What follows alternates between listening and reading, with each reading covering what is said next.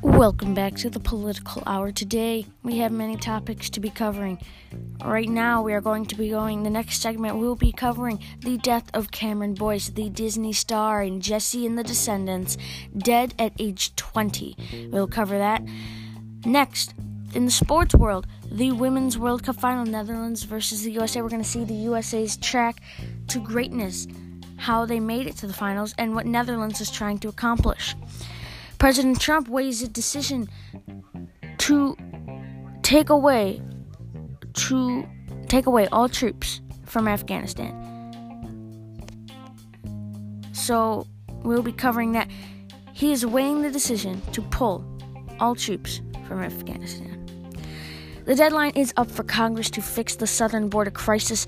And now, if they don't do anything in the next few days after the deadline, Trump is going to send in the ICE raids. We'll cover that too.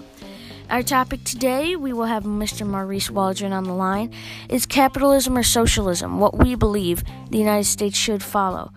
And we will cover capitalism and socialism for people who don't know what capitalism and socialism are. Nancy Pelosi is blasts her progressive freshman Democrats for voting against the four point six billion dollars border bill that was signed on President Trump's desk on Monday. The humanitarian needs that they de- de- that they denied, that they did not want to sign into law. Nancy Pelosi attacks them, including Miss A O C, Alexandria Ocasio-Cortez. And the F B I and C I A, the Republicans in the House are accusing the F B I and the C I A of tampering with the Russian probe and the dossier, the official dossier. I believe that's what's, what they're complaining about. So all this and one more topic we did not get to. We'll start that off after Cameron Boyce. We'll fit that in. What we would like to see from the candidates in the Democratic debate on July thirtieth and July thirty-first. Thank you. You are watching The Political Hour.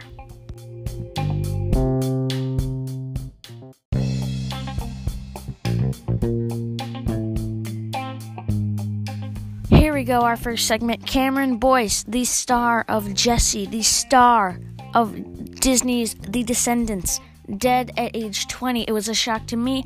It was a shock to everybody. Cameron Boyce was a big part of our childhoods with his roles in Disney.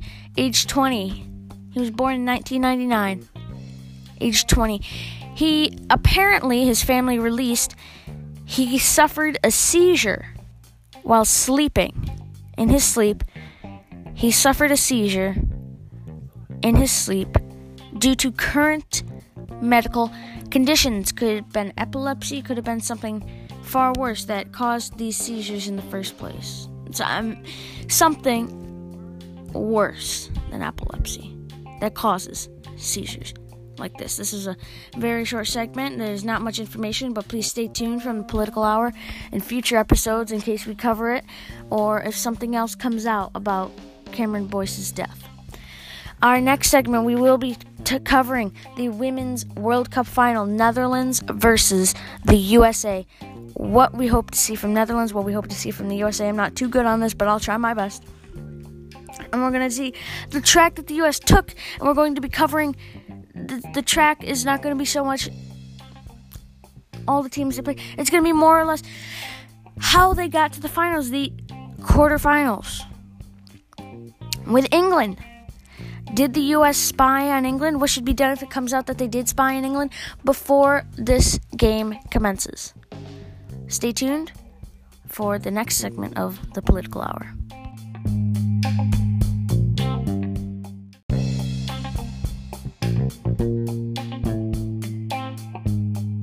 Welcome back to The Political Hour. I am your host, Drew Matyasik, and in this segment we are going to be covering the Women's World Cup final, Netherlands versus the U S A. So, Netherlands has never won a World Cup, or at least a Women's World Cup. They've never won that. I don't know if it's been a Men's World Cup victory for them, but I definitely know that they have not won a Women's World Cup final. Netherlands is hoping to achieve that trophy. They're going to achieve, they're going to try and achieve that by taking on the greatest team in this tournament, in my belief, the U S A. The U S A. In my belief, I do think that the U S A is going to win this game, but perhaps there's another plan. Perhaps there's another outcome to this situation. The U S A and England, their last match, a two to one victory, a controversial goal. It has lots of controversy, and about the biggest controversy is spying. The United States, the United States Women's World Cup team is accused of spying, taking pictures of England's hotel rooms, taking pictures of their strategies that they're going to use against the United States team. And England, this isn't even after they lost the game. England is accusing them of this before the game actually happened. Before the game actually happened. Could this have happened? Yes. If it comes out that it did happen, I do believe that the United States should have a rematch. The coach should immediately resign, and that there should be a rematch between England and the United States. If it comes, or, you know, again, in modern day, they could be just saying this because they knew they were going to lose. They thought they were going to lose, and hey, maybe they could get a rematch against the United States if they came out with claims that the United States spied on their hotel room. This could be another option too.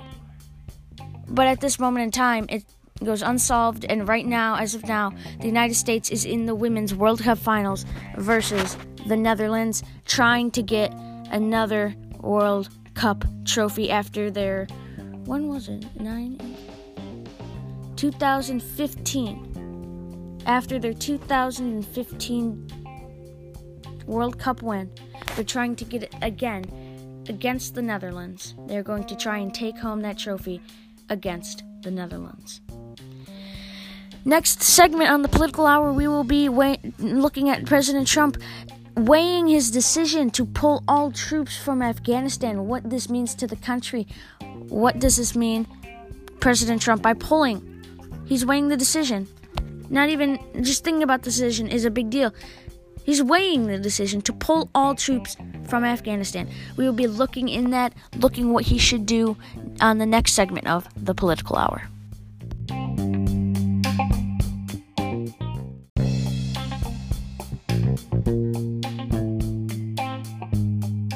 Welcome back to the Political Political Hour. Uh, I am your host, Drew Matyasik, and in this segment, we're going to be talking about President Trump's weighing the decision to pull all troops from Afghanistan. Now, Mike Pompeo has said that they are trying to make a deal with the Taliban in pulling their troops out of Afghanistan. But this timeline is unclear, he still states, Secretary Mike Pompeo. President Trump, in an interview with Tucker Carlson of Fox News, he said that he has decreased the number greatly. But you can't not, you got to be careful when you're pulling them out. As said, former Secretary of Defense Jim Mattis, he says that we have to be careful because if we pull him out, we don't know what could happen, and we would have to just go back in full force. And this has been going on for at least two decades. Of course, we want to get out of this war in Afghanistan, but President Trump claims that we still have to keep high intelligence, high intelligence soldiers high intelligence bases. We need to keep them in there, but we need to decrease it because, according to the Pentagon, there are at least fourteen thousand soldiers left in Afghanistan. We have decreased the number greatly, but that is what's happening currently in Afghanistan. So President Trump is weighing the decision to pull it, but of course, my perspective is we have to be careful in pulling these troops. We have to be careful whenever we're pulling troops from any place. We have to be careful, because if you pull too many,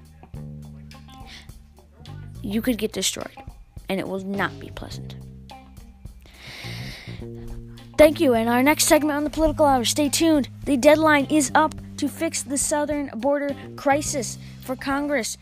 So Trump, if you remember a few weeks ago, maybe not, maybe not even that, said he was going to put ICE raids. Congress stopped him, said they were going to work out a deal for the southern border crisis so they could stop the ICE raids from coming. Congress has yet to make it up at the deadline, of course. Congress is a mess right now, It needs to be fixed. Of course, our wonderful speaker, Miss Nancy Pelosi, is doing a wonderful job, but she needs to take control of the House of Representatives. Okay? So, next segment on the Political Hours, please stay tuned, is the deadline is up for Congress to fix the southern border crisis. So Trump is now going to send in ICE raids to the southern border for deportation, which was our last option. Thank you, and stay tuned for the next segment of the Political Hour.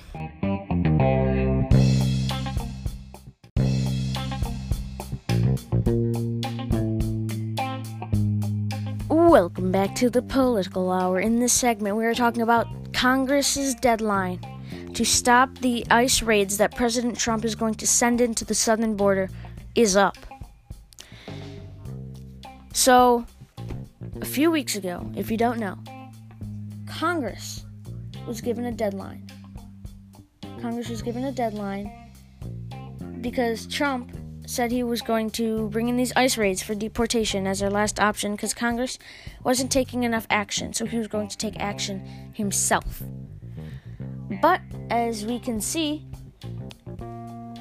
Trump conceded and said, you know, I'm going to give you a deadline. If you do not come up with a border crisis solution by this deadline, then you, we're just going to send in these ICE raids for deportation. Once again, our very last option. But of course, Congress, we need we need Congress to enact on these issues. Congress is running amok right now. They are running all over the place. They cannot seem to settle down. We need in Congress, what we need is we can't have too radical left, too radical right. We need people that are not con- afraid to concede to the other side, to work across the aisle. But of course, we do not have this in modern day Congress. Nancy Pelosi, our wonderful Speaker of the House, is trying to take control of her Congress, but she is unsuccessful so far. What could this mean for the twenty twenty elections and the midterms? Or not the midterms, the twenty twenty elections for Congress and Senate, not just the presidency, but Congress and the Senate is what we're concerned about. What will this lead to? So, anyways, back on the topic. Congress has failed to meet the deadline to find a solution for the crisis at our southern border with illegal immigrants. Trump is now sending in, he's saying, you know what, you can't meet this deadline. I am done. I am done. I'm not giving you any more deadlines. I am sending in ICE for these ICE raids, for these deportations. Because, and you can't say that Trump is doing this unplanned. I love Congress. I love our Congress. But they can't seem to meet deadlines. And if they can't meet deadlines, then I don't know what they can do. Because you can't go after President Trump because this was a last option resort. He said, Congress, come up with something else. You know, if you don't want me to do these ICE raids, come up with something else. Congress, your Congress, had a chance to do it, but they couldn't meet the deadline. So now President Trump is sending in these ICE raids. I don't agree with President Trump on some things, but this is one thing that I do agree with him on. This is a last option resort. ICE raids, deportation, and I do not like deportation. If I were running for president, I would say take down the time it would take for someone to get a visa to someone getting a green card. But in full honesty, I do not like deportation, but this has to happen. These ICE raids do have to happen, and it was a last option resort for President Trump. Next segment on the Political Hour, please stay tuned. We are taking in coverage capitalism versus socialism. Which one should run the country? And if you don't know what capitalism or socialism are, we will explain that too. Um, I will have Mister Maurice Waldron on the line helping us and explaining and getting his view on the country, capitalist or socialist. Thank you, and stay tuned for the next segment of the Political Hour.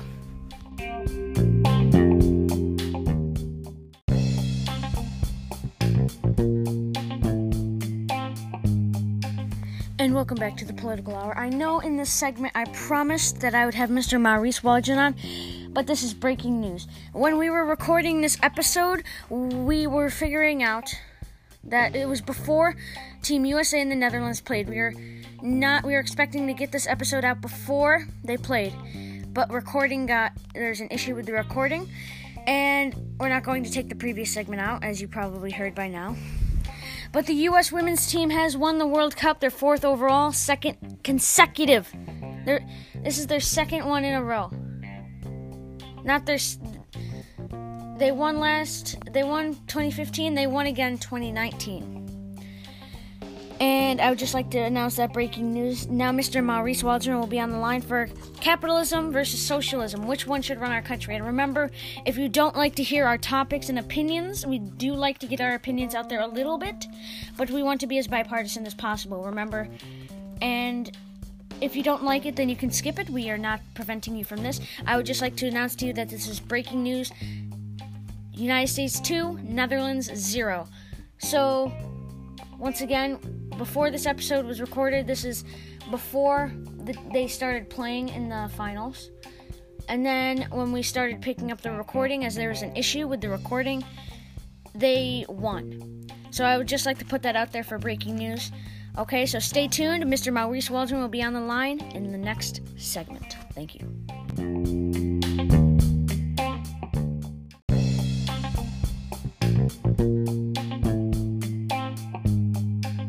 Yeah, hello?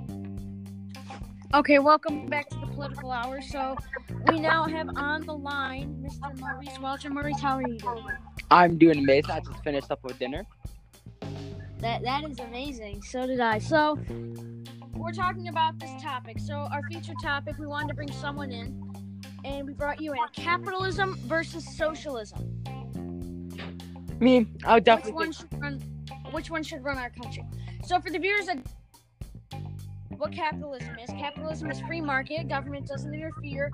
Business runs on its own. If a business is going under, the government doesn't help them. And so they have to pick up the strategy of supply and demand. Okay.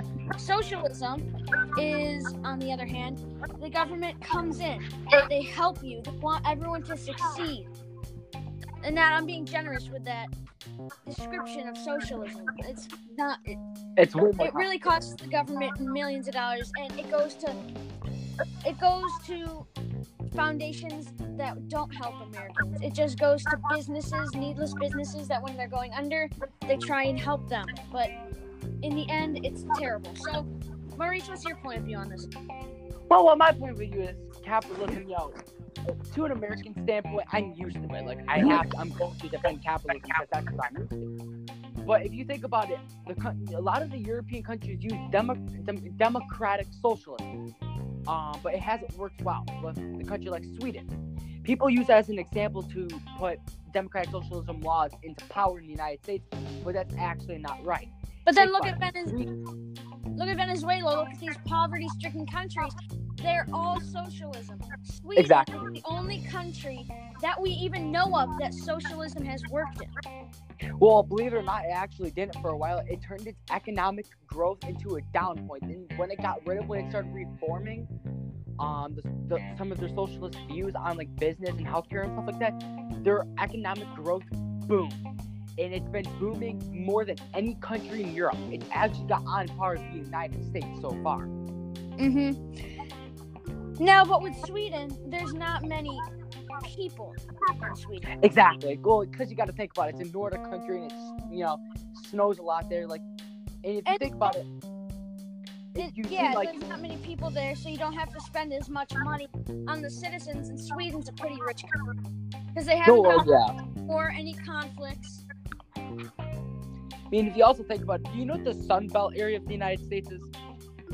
Um, no. Okay, well, it's like the South. It's the South. Basically, if you think about it, in the last, since, you know, nineteen forty-five, there's been more people moving down there than has moved anywhere. And also, I'm going to use that as a standpoint with Sweden. No one wants to live in the snow. People want to live where it's warm. If you think about it, places like Texas, Florida, tend to be an economic center for certain things because it's sunny out there. More businesses want to move there.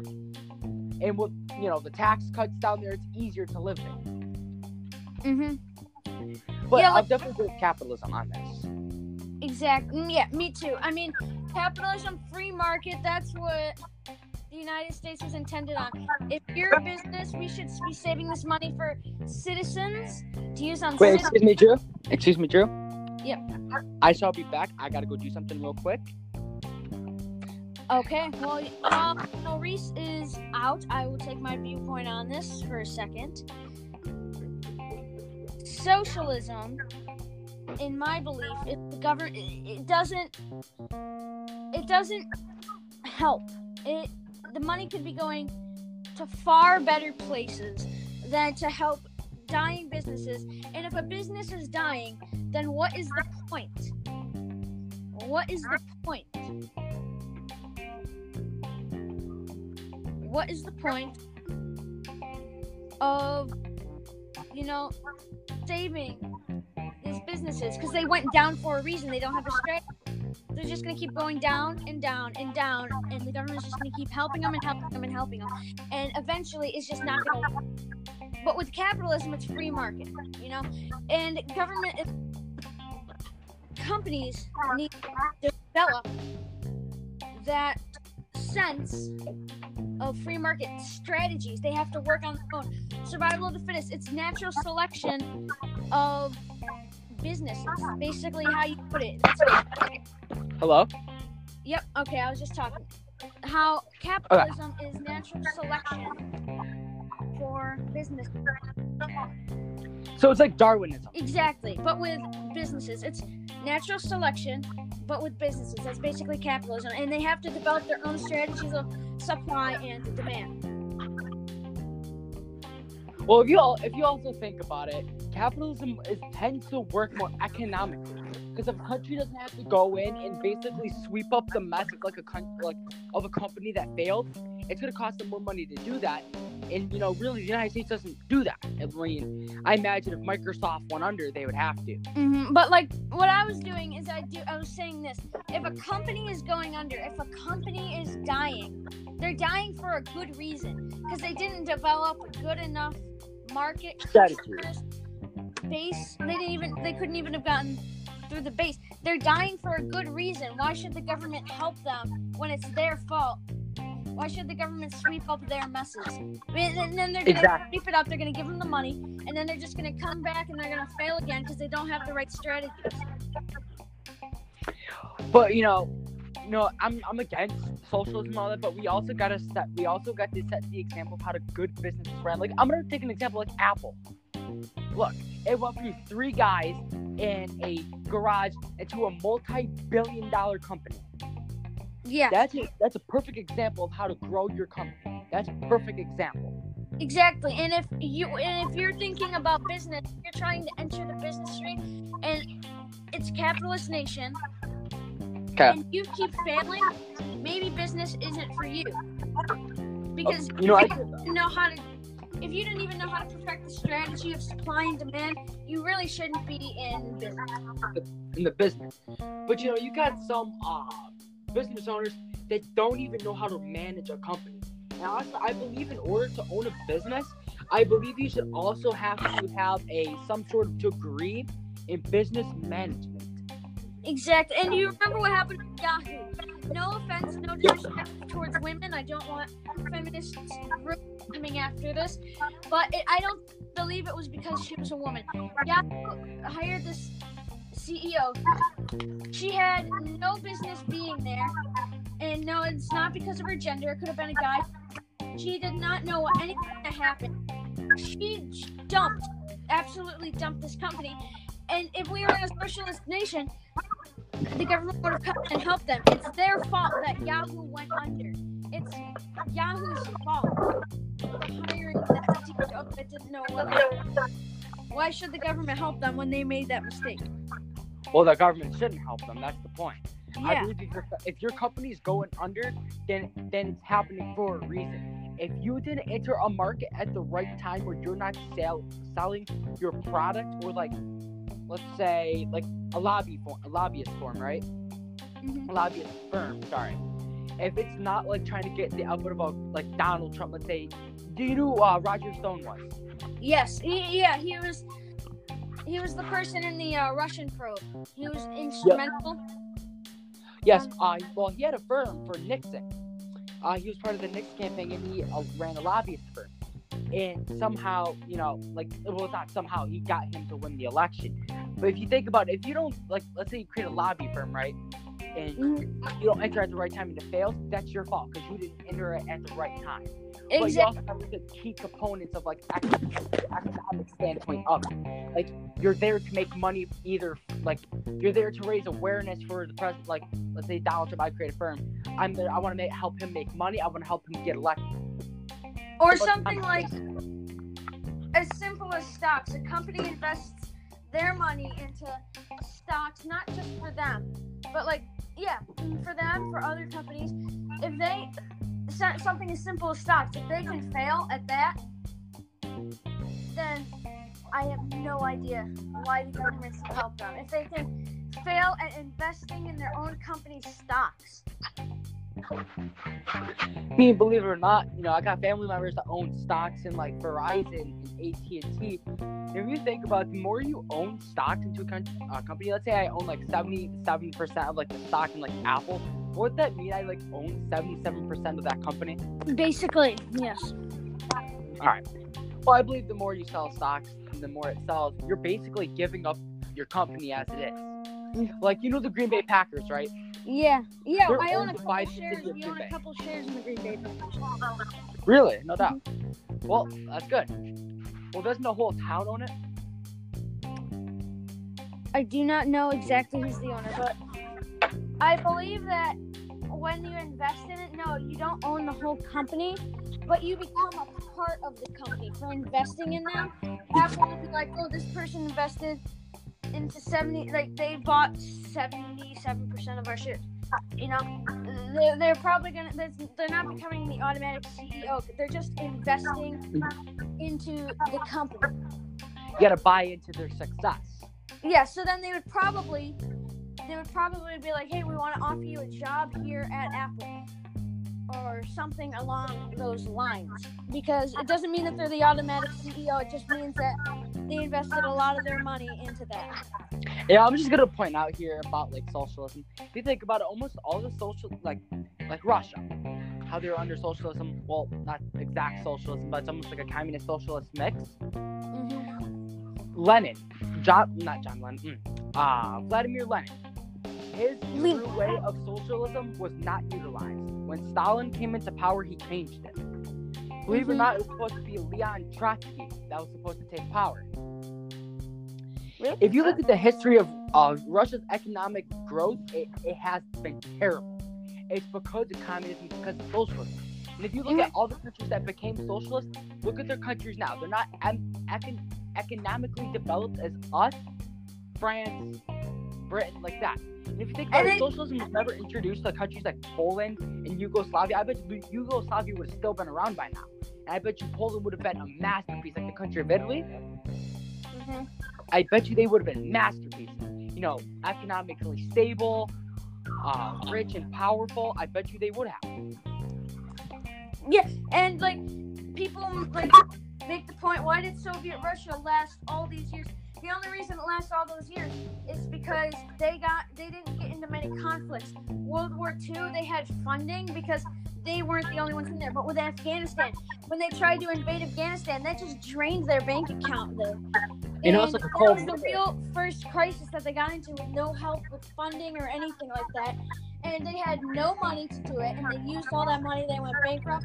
They plummeted down the scales, and Soviet Russia was no longer a thing within a week. Well, if you also th- if you also think about uh, Soviet Russia, the only reason why they stayed in power so long is because they kept taking over countries, mm-hmm. and they kept and they, had, and they had the help, and they had the funding of other countries in World War Two. And they were part of the Allies, and they had all that funding, but then the real, actual first conflict that they went on in themselves, they used their own money, Afghanistan, and they blew it all, and they're no longer a thing. I think the first conflict they truly put money into, like power money, was definitely the Vietnam War. Because think about it, the only reason why the Viet Cong won that war was because Russia was sending tanks, money, soldiers, guns, like A K forty-sevens. And I bet you if they would have never done that, we would have won the Vietnam War. It would have exactly. been such a slaughter. Um, you know, I also want to get, you know, I also want to get into the Afghanistan war part. The only but, reason why they lost that war is because we started funding uh, groups like the Mujahideen that ended up turning into Al Qaeda, and people like Clint, the Clintons did that. Bush even did it. And I mean, I'm not, I'm not trying to take a, you know, trying to take a shot at them. I think it, in your own, in their own ways, they were somewhat good presidents, except Clinton. Um, I mean, Bush, Bush was made, so was Reagan. Yeah, and like. They they make this point that we, we should probably like put on topic or end this soon, but like you get to the point where countries they're saying they're saying like to the point, stop buying oil from Iran, stop buying oil from all these countries because they're just gonna take the money that you buy the oil with and they're gonna send it to these terrorist groups. But you also think about, you know, I, I imagine countries like Iran, you know, um, Poland, Lithuania, Sweden, Norway, all them. I believe they're actually still under social, you know, uh, dem- democratic socialism. Mm-hmm. They still have laws about it. I mean, Iran, it's ran by a ruthless dictator. Mm-hmm. And what inspired that was the Russians. Believe it or not, Russia, you know, Russia and Britain had owned Iran, you know, for a long time. Until we both decide to leave. Yeah. If you, look, if you look at the economic history of Iran, it has not been good other than oil. Mm-hmm. And, like, you can make the point. Did you hear about Iran? Sure, I don't have to do a whole other segment on this. Iran is breaking the nuclear deal. Yep, it's buying more uranium than it said it would. Mm-hmm. Because they say it is necessary to the nation. And they said they'll give the United States, what was it, thirty days mm-hmm. to compromise with them. Otherwise, they're going to break it again. See, I see what they're already doing. They're basically, they're threats. They're using threats against the United States. They're trying to blackmail us. But what they don't yeah. realize is that we can drop one bomb on them and they can go, bye-bye. I mean, I, I think the best solution to this, you know, don't give in to Iran. I think the best thing that we can do is just go in to like their nuclear sites and destroy them. So we can just cripple their nuclear program as it is. And then when yeah. we go in there, we get the uranium, we take it. And we take it right back to our country. Either we dispose of it or use it for ourselves. Or, once again, that's an act of war. Or we fund a citizens' revolt, like what they're doing in Venezuela. We fund a citizens' revolt to take down the dictator of Iran. And change it. But who's to say that won't turn into another terrorist group? Mm-hmm. Well, see, that's the problem. We have to figure out what we want to do to make sure Iran doesn't t- turn turn into the country that it is right now. We want to make sure that they do not turn into the country that they are right now. And then we can start to fund a citizens' revolt. Funded by the U S government, and maybe even a couple other countries can step in and help fund this revolt to where the citizens are going to take down the dictator of Iran. You know, you know, back on topic about, you know, like capitalism, socialism. Um, but if you think about it, you know, countries like democracies, I, I, I feel like America, America went in too strong about like democracies and stuff like that. Uh, do you know what the Monroe Doctrine was? Monroe Doctrine, yeah. I was just talking about it yesterday. The doctrine on the piece of paper that says Western colonization is not allowed, or yeah, it's not allowed, or European colonization is not allowed in the Western Hemisphere. And I also think, honestly, that should have been applied to the United States. If you think about it, if, if, if it was, they would have already broken it going into countries like um, like Venezuela almost. And uh, Nicaragua, because do you know what the Contra uh, uh, crisis was? Yeah, with Ronald Reagan and Basically, the, the current president of the N R A, Oliver what or Oliver North. Yep. And, and you know, Oliver, what I've seen, Oliver North took the blame. Mm-hmm. he really saved Ronald Reagan's presidency. Oliver North was the one reason that Ronald Reagan wasn't seen as the next Richard Nixon. Honestly, I believe also what got you know Reagan elected again was definitely getting shot at the at that uh was it like the Marriott or something like that? It was something. It was where the um John Hinckley Junior he tried to yep. um impress actress Jodie Sweetin, Sweetie, someone. Jodie Foster. Jodie Foster, yes. He tried to imp- uh, impress her and shoot the president, and obviously he's deranged. You know, he got, you know he got released from uh, prison, mental yes. asylum. He just recently and got. Honestly, I'm just gonna pro- I'm just gonna say this how no one should you know if it's if it's proven that you're not mentally deranged, you shouldn't be in a mental hospital for that long. Because uh-huh. if you think about it, if they go into the world, they're gonna be even worse because they don't they're not gonna know how to handle themselves in this generation. Exactly, and like that's the big re- that's what Congress also kind of needs to figure out. Last thing we gotta say because we're running time down. But like the last thing, Congress is what's trying to see. People are incarcerated for twenty years. They haven't seen the outside world, breathe the real air outside since tw- in twenty years. They go outside in the world, they don't know what's coming for them. People won't hire them because they were incarcerated, and people won't. They they they see them as different people. They see them as terrible people. When in some cases they didn't even commit the crime. And Congress needs to figure out, and these justices need to say, hey, even though it's just jail time, it could really screw them up for the rest of their life. Exactly. We're setting our own prisoners up to fail, because if we're expecting them to go out into the world and be like normal people, they're not. We gotta give them programs that's gonna set them up to be great people. Mm-hmm. And this is the problem with the United States. They, they, we, We're setting our own people up to fail. And why would we do that? Why should we set up our own people to fail? We should set them up to succeed. There should be a government-run program that helps former prisoners gain jobs. We should have programs that help them see who they are in the new generation. Exactly. And it's honestly sad what's happening. And think about it, there's a poll that, that came out, almost thirty percent of prisoners in the United States are falsely incarcerated for false, like, false claims. And it's sad. And no and no one's doing anything about it. And that's wrong. And judges, judges, because he's the only one that can pardon them. He's the only one that yeah. can get them out of jail within a day. Without an appeal, without, without an appealment process to their sentence, and it's pretty sad that he is the only one that can give pardons like that. Exactly, and you know I'm gonna I'm gonna talk about like uh, police and people honestly, because if we're gonna go after anybody in the United States, you know I, we got the Democrats after Trump, right? Mm-hmm. And if you think about it, if we should go after anybody, it should be definitely Hillary Clinton. Yeah, because if you think about it, her emails is treason. Exactly. It's treason against the United States government. She signed documents saying that she would keep it as private, or he, she would keep it as security.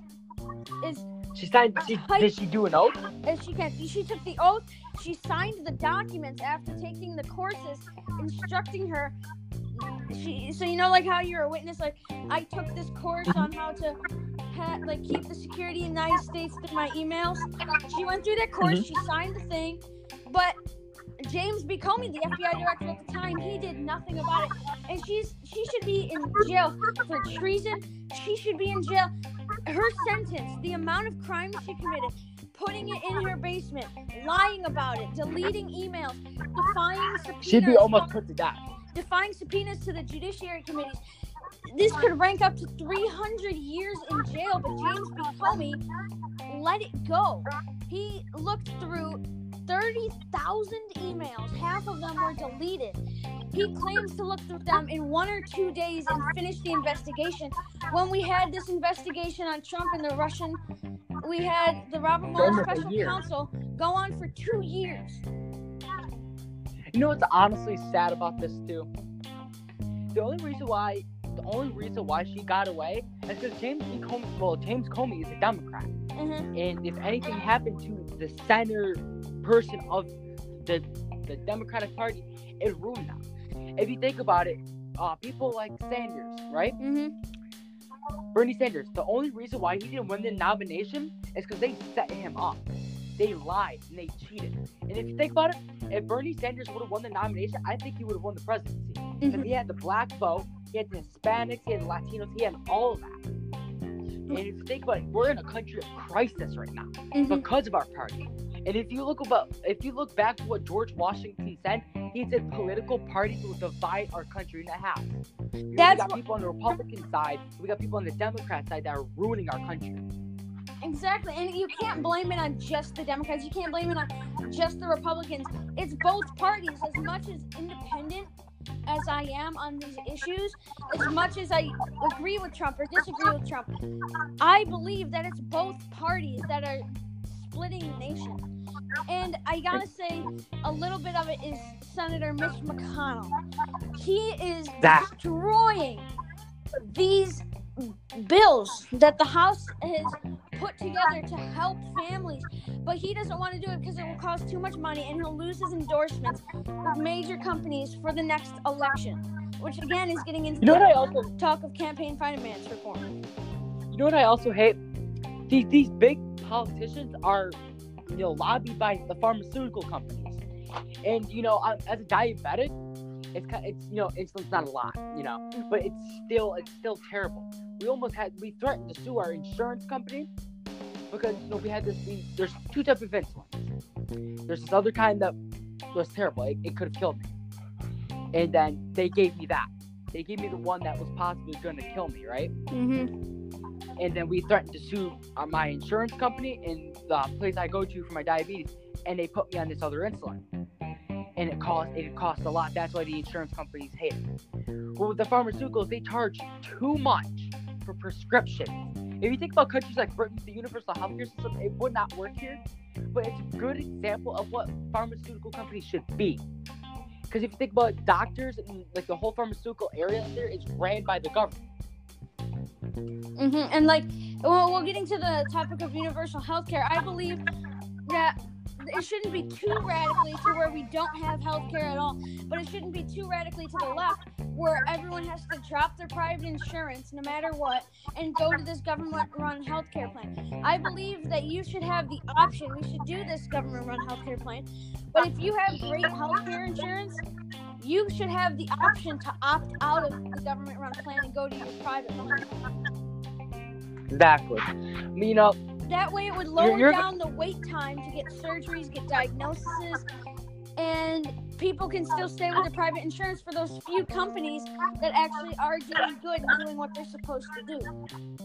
You're gonna you're gonna end up coming to find out that uh, we're gonna start having massive we're gonna start having massive diagnoses of like diabetes and heart disease and cancer and all that, right? Mm-hmm. Because these pharmaceutical companies are not willing to go out there and research cures or like vaccines for it.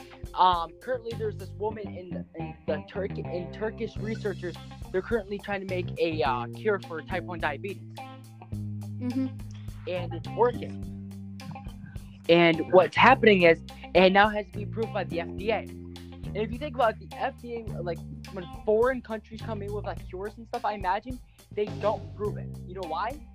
Because it doesn't work to their standards. And I think if it works, if it works for other countries, it might work for us. Exactly. And like what President Trump, didn't he sign that law into bill last year, the year before, that stated like if you're if you have cancer and you're trying every last resort to cure it, and say Poland comes up with something that could possibly cure it or treatment that could help a lot, you should, and the F D A doesn't approve it yet, you should still be able to gain that treatment even though the F D A hasn't approved it yet. Exactly, I agree with that. Uh, I, I'm trying to forget what it is. Isn't it like the last resort bill or something like that? Yes, I think it is. Something something like that. But you know, if you think about it, there's, there's good things about Trump's and there's bad things. But honestly, that was a great bill. Mm-hmm. Because it's giving the people the chance to live. And it was bipartisan, too. That's the important thing that I liked about it. It was bipartisan. Democrats and Republicans approved it. And talking about bipartisan, I do believe we should probably start getting closing down. But one thing that I should think we should do is programs to, for children with special education, Americans with disabilities. We should have advocacy programs to like raise awareness for these people with disabilities because we don't think much of them. And that's true. And you know, like we should have like government-run camps across the country for kids with disabilities to come together, socialize, find friends. You know, because America has everything has overshadowed them, and honestly, you're right that we're overshadowing these. You know, we're over, like we're almost throwing them in like the basement and locking it. Like we're not looking at the deeper view of like what's going on with like these disabilities. Honestly, you know, there should be a big camp and all that for them to come together, have fun, play, talk, eat together, and mm-hmm. have conversation. Yeah, and you know, we're overshadowing them with taxes. Like, there's these real issues facing America. Like, these children are being overshadowed. They, it's hard for them to find friends naturally. It's not their fault. It's hard for them to find friends. We need to raise awareness towards them. And we and got, we you know, we got Republicans and Democrats saying, oh my God, let's fight over money. We got to look at our own people and see the struggle these people are facing. Like, our own country is facing a struggle, and these, like, big politicians are not seeing it. They're not exactly. Seeing it view. I recently, I recently visited L A a year or two ago. I found out that the, these politicians need to stop worrying about the tax rates. They need to stop worrying about all of this. And they should actually see the crisis happening. They should all visit Los Angeles, all visit New York City, these big major cities, and see that there's actually citizens struggling on the sides of the streets. You know, we got to clean up our streets. Basically, what Donald Trump was saying, clean up the swamp. If you think about the whole... Our, the swamp? What are you talking about? Because we consider the whole United States. We gotta clean this up. First of all, we gotta put a bill uh, saying we can get veterans housing. You know, we got these veterans coming back from, you know, war like Iraq, and they don't have a place to stay, mm-hmm. and they don't know how to uh, join in on the community because they face the forest war. And believe it or not, a lot of them end up having like P T S D, and people find them as weird and not like. No one wants to hire my like my mother's father. I I believe he had P T S D. He would have like flashbacks and stuff, right? Mm-hmm. And he went into a deep drinking to soothe his pain, and he could really be hired by nobody because of that. And like he was a Vietnam War veteran. He went in when he was seventeen. You know, he you know faked his age. Oh, eighteen. He went in and was a marksman. He, you know what's sad about it is he had to kill a whole family, of, a whole family of Viet, Vietnamese kids with A K forty-sevens. Mm-hmm. It was bad like, about it. It's just like they treat, we treat veterans like crap when they're going over there and they fight for us. They fight for our freedom, and we don't treat them like we should. When we should, but we should treat them like they're actual human beings. We just treat them way, way more than we treat ourselves. Exactly, and like Mayor Bill de Blasio on the first night of the Democratic debates, he talked about his father. He talked about P T S D, how we have to raise awareness for these veterans coming back from combat. And we should. He, he talked about his father, who turned to drinking and became violent and sadly took his own life. You know, that's a sad story. I mean, my, my mother's father died of uh, cirrhosis of the liver. Because he drinking so much, it just killed the liver altogether. Sad. You know, but this is the world we live in. Like, there's no happy ending. You know, mm-hmm. and I hate that companies like Disney that put up movies, oh, you know, happy ending. I did all, right? But mm-hmm. that's not the kind of lesson we should be teaching our generation. I mean, me and your generation, we're going to be the generation that has to save the world from itself. Mm-hmm. With the nuclear crises, the global warming, we're going to have to be the generation to stop that. We're going to have to. And, you know, I'm going to talk about the Green New Deal. Did you hear about that, Bill? From, is that from Alexandria Ocasio-Cortez? Yes, it is. One of the key Mm-hmm. And honestly, you know, it's not a bad idea. I hate the fact that it's going to cut jobs from coal power plants and stuff like that. But if you think about it, we can actually apply those workers to jobs like working at windmills and stuff like that. Because we got to exactly. start going. We got to start going to like clean energy. And like again, the Republicans are getting lobbied by these oil companies because this is where all the money's coming from. And previously, I stood out and I said, I'm, I agree with Trump leaving the Paris Climate Accord. Now that there's actually, scientists came out and said by twenty fifty, in twelve years, we're going to have to, we're doing irreversible damage to the planet Earth. It'll never be the same as it used to be one hundred years ago. We can help it, but we can't ever go back. By twenty fifty, they said the climate is going to be so bad. If we don't do anything about this, that is going to be equivalent of living two states to the south. Damn. Mm-hmm. You know, it's, you know, going back to the economic um topic, it actually could work for, for economics. If you think about it, investing in technology is, I'd rather take that than use coal, because coal is ruining our is ru- is ruining our planet. If you think about it, there's other alternatives that can make us rich. We can use like solar power. That can make us rich too. Um, mm-hmm. There's a lot of things that can economically make our country better. But we're not in the industrial age no more, so why are we using coal? We don't need factories like that, like in the Industrial Revolution. Why are we still in that? But again, it goes back to the election process. Like Donald Trump, West Virginia, big state, or pretty big state for him, not too big. Half the state, almost all the state, is coal miners. And if you say we need to stop the production of coal, we should stop using coal, if you say that, then they basically, they basically won't vote for it. If you also think about it, you know, they, I thought you were going to say they would go on strike, but if you think about it, they wouldn't go on strike because they need to, they need to, you know, provide food for the family. The only reason why most coal workers are there is because they, they either dropped out of high school, they either dropped out of high school or they're going to go to college. And that's why most, that's why most of them do that. But if you think about it, they, they want to go on strike. They would end up going to work back for the government, like working on like uh, windmills and stuff, or they'd go work for like convenience stores and stuff like that. Really, a coal is not something we need to use in this day and age. We have technology that could power our cities. Mm-hmm. We have all this technology, but we're not using it because we got oil companies, we got coal, like coal-powered companies that are funding the Republican Party, and even some of them, I bet, are lobbying for Democrats too. Mm-hmm. We can obviously, we can easily fix many problems that thing we don't like. We can easily get rid of ticks. We can easily get rid of mosquitoes, honeybees. We exactly. Get rid of all these things, but they're crucial to the environment. We can easily go to alternative energies. Do you know what the uh, you know what the chem- not to because the Republicans think it's crucial to their election process. Do you know what the chemical D D T? Yep. You know, we had this debate in school, a couple, you know, about a year ago about it. You know, I was all for it because it showed evidence that it had wiped out the malaria the malaria outbreak in the United States. Mm-hmm. And they were using it over in Africa, and it was killing mosquitoes that had malaria. And they and it showed the biggest down, you know, the biggest down downturn of malaria uh, cases in over thirty years.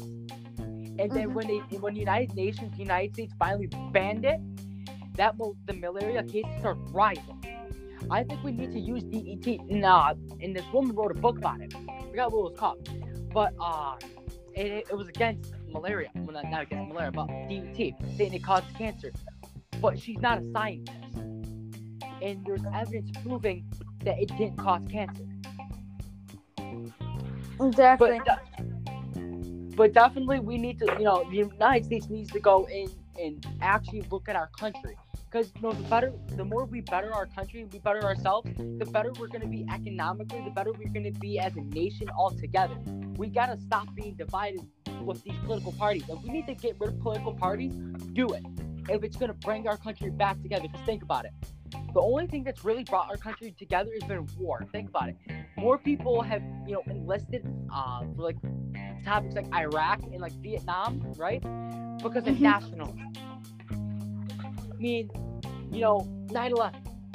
think about after it, you know, we started having things like remember nine eleven and, you know, you know, the, you know, the Iraq, you know, uh, George W. Bush, I believe, had said, you know, a bunch of terrorist groups did this. Let's go out and fight them. And people started, you know, enlisting big, big, you know, I, I referenced Trump there, you know, big league. You know, we got that.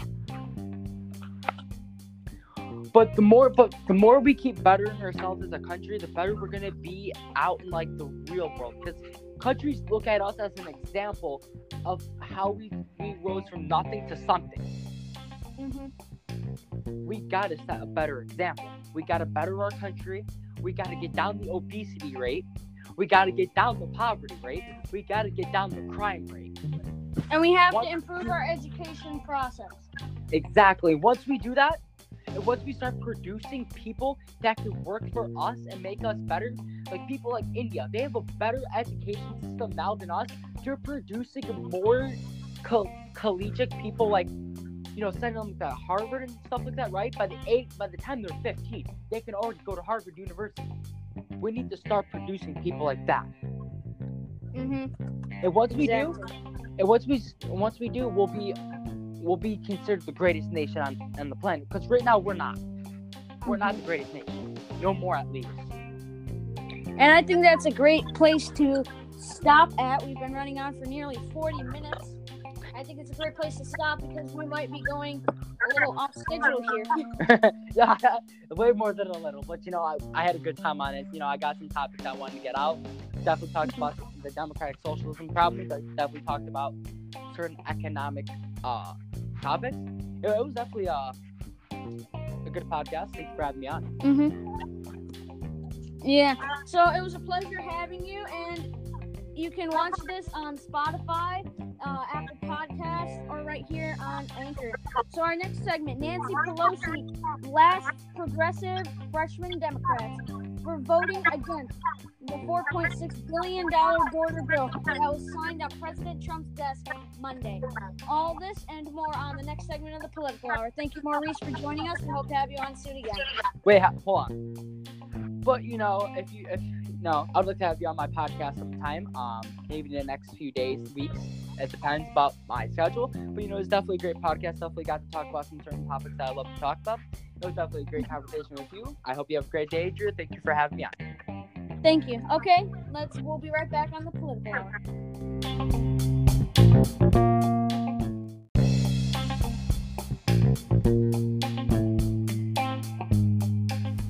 Okay, and we are back on the Political Hour. I am your host, Drew Matyasik. Now we have two more segments left, and this is one of them.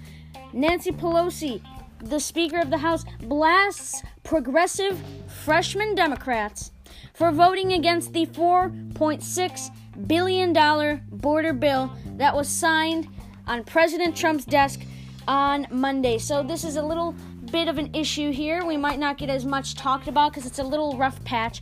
But Pelosi says the humanitarian crisis at the border, as much as you di- don't hear this from Nancy Pelosi, she says that she agreed with the border bill. She says, and she talks about how she does not think progressive Democrats, including Alexandria Ocasio-Cortez, she believes that they were wrong in voting against it, and especially the humanitarian part of the bill. Especially the humanitarian part of the four point six billion dollars border bill that, you know, helped people at the border, that helped the crisis at the border. Alexandria Ocasio-Cortez and these Democrats, um, these Democratic uh, candidates, or not candidates, congresswomen or congressmen too, visited the border and the detention centers. They wanted to make something better of it. They said that it's terrible down there, that there's a crisis down there, and it needs to be fixed. But in all honesty, why would she vote against this humanitarian bill? And I do not like to take sides on this, but I'm taking the side against Alexandria Ocasio-Cortez on this one. And, you know, I do, do believe she's wrong. She wants to fix it, do something about it. Don't vote against a bill just because it has President Trump's name on it. And I think that's exactly what Nancy Pelosi is doing. And if you check out my um, Twitter account, Politics with Drew Matyasik, at With Matyasik, you will find me saying that I do believe that there should be two types of detention centers. There should be a detention center for asylum seekers, refugees, seeking asylum to the United States, to the United States, and that should be cleanly kept, waiting for them to get a visa or a green card into this nation. Then, because they don't deserve to be kept in these poor conditions, just because they want to seek asylum in the United States because they're being persecuted in their country for their religion, or they're on the brink of death in their country. The country is hunting them down.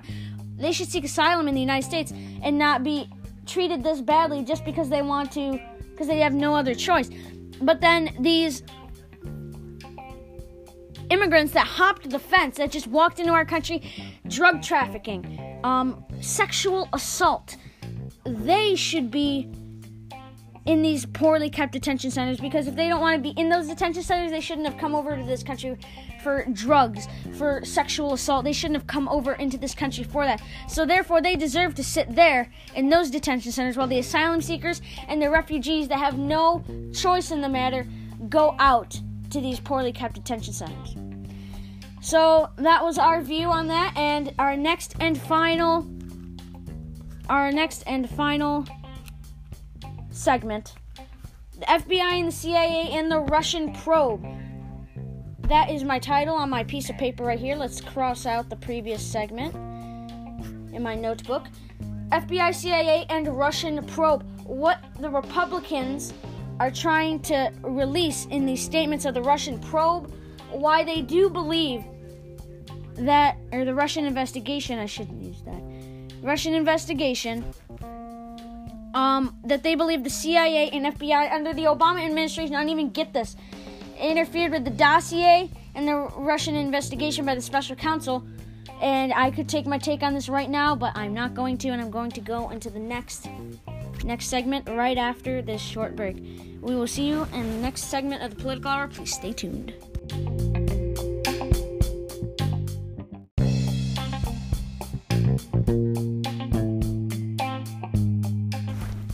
Back on the Political Hour. This is your host, Drew Matyasik, and um, this is not our last segment. Remember, I promised that I would get the Democratic candidates reviewed for the next debate, July thirtieth and July thirty-first. What we want to see out of them. We're going to add that segment. But right now, the C I A and F B I in the Russian investigation. What happened? What happened? So,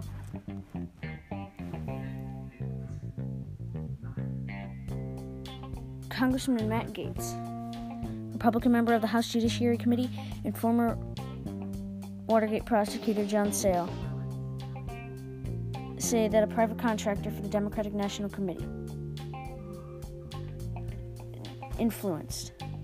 I'm not too sure. This is kind of sketchy. This is from Fox News. This is the report from Fox News. Just don't listen to anything I just said about Matt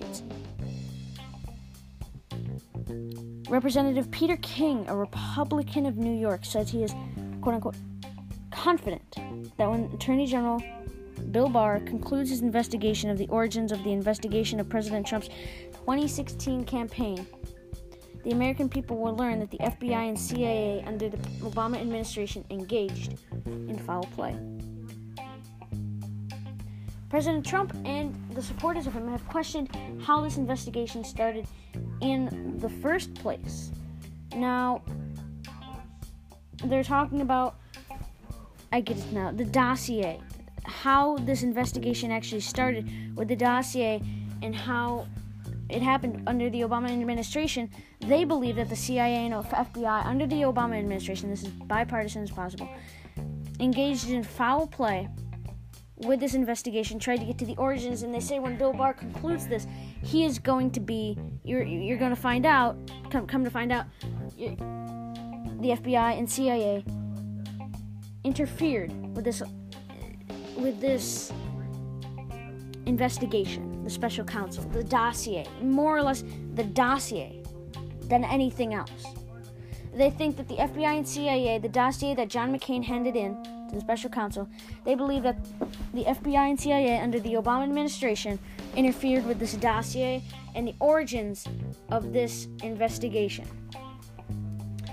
So that was a short segment. That was a really short segment, but we will see if this is actually true or not, if these allegations are actually true um, on the F B I, C I A, Russian probe.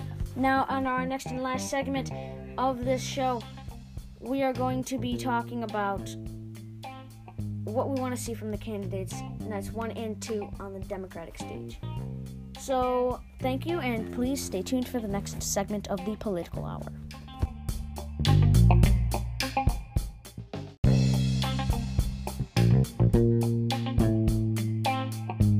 Welcome, welcome back to the, uh, they caught me off guard there. Welcome back to the last segment of the Political Hour. This is going to be short, probably the shortest one. What we want to see from the candidates. I want to see Joe Biden come back after the attack, Kamala Harris, which again is a strong word, laid on him. I'd like to hear Elizabeth Warren. I'd like to hear Julian Castro, if he's eligible for the next debate, his stance on immigration. More, I want it to be more immigration. I want to hear Beto O'Rourke's stance on immigration, Kirsten Gillibrand on healthcare, Kamala Harris on pay inequality gaps, and again, this is a short segment. That's all I really wanted to know. We got to wrap this up. So I'm sorry if I cut the segment short, but um, this was the Political Hour. Thank you, and please come back and stay tuned for more information. And it was a pleasure. Thank you for watching this, and we are posting. Hopefully we're going to try and stay on schedule for daily episodes. They're not going to be this long, I promise me, and I promise you. And you know, if you didn't like that long segment, you can just skip past it. That was a majority of it. It really should have only been about twenty minutes, but we had that long segment in the middle. And so, thank you for watching the Political Hour, and please stay tuned for daily episodes. Thank you, and we will see you in the next episode.